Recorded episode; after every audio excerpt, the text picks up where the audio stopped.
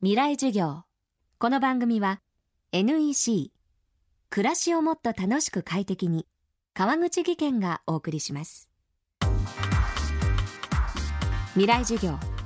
月曜から木曜のこの時間ラジオを教壇にして開かれる未来のための公開授業です。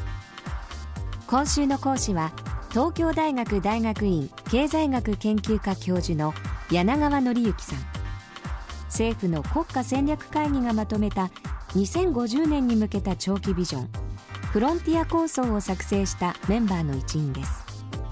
このフロンティア構想に盛り込まれたのが柳川さんが提唱する40歳定年制。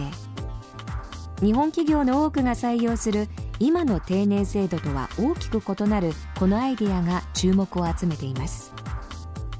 今週は柳川さんの言う40歳定年制とはどんなものなのか。それは社会をどう変える可能性があるのかを考えていきます。未来授業1時間目。まず40歳定年制という考え方の背景について解説していただきます。テーマは安心して働けない社会。少子高齢化ということでお年寄りの世代の割合がすごく増えてしまってそれから働ける人の割合が大きく減っていると。でこの働ける世代の人たちがお年寄りの社会保障だとかそういうものを支えていかなきゃいけないと。赤字国債が増え社会保障の支払いが増えと。いうことでこの負担額がどんどん広がっていると。いうことで全体に苦しくなっていると。いうのが日本の現状ですね。かつてはあの55歳が定年で、まあ、55歳までという話だったんですけれどもこれが高齢化に従って、えっと、60歳まで定年を延ばすという形になってさらに、え、今度法改正で、え、65歳まで、え、なるべくその同じ会社で、え、働けるようにしようと。結局この、え、人々が働いて安心を得るというのを、えー、一つの企業の中で、えー、完結をさせるとなるべく、えー、会社に入ったらずっとその会社で働き続けるとうまくいかなくなってもある程度、えー、年功賃金でもってお給料もらえてこういうことで、えー、社会を回してきたというのが今までの現状だったわけですね。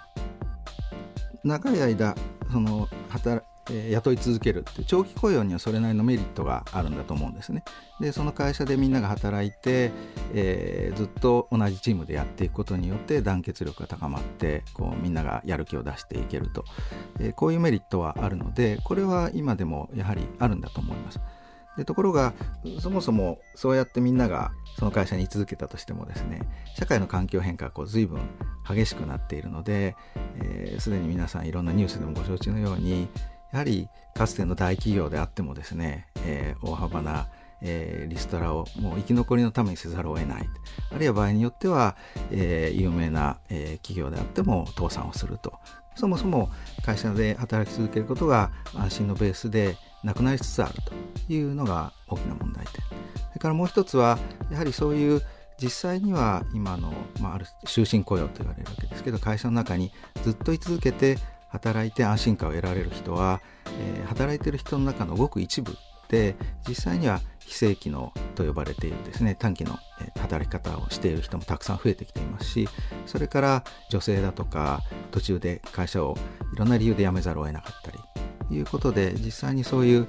長期の安定した雇用で守られている人たちがあのごく一部になってしまっているという問題点もありますね。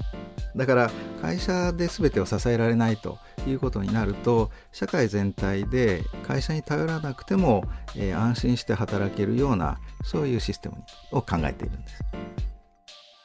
この番組はポッドキャストでも配信中です。過去のバックナンバーもまとめて聞くことができます。アクセスは東京 FM のトップページからどうぞ。未来授業。明日も柳川紀之さんの講義をお送りします。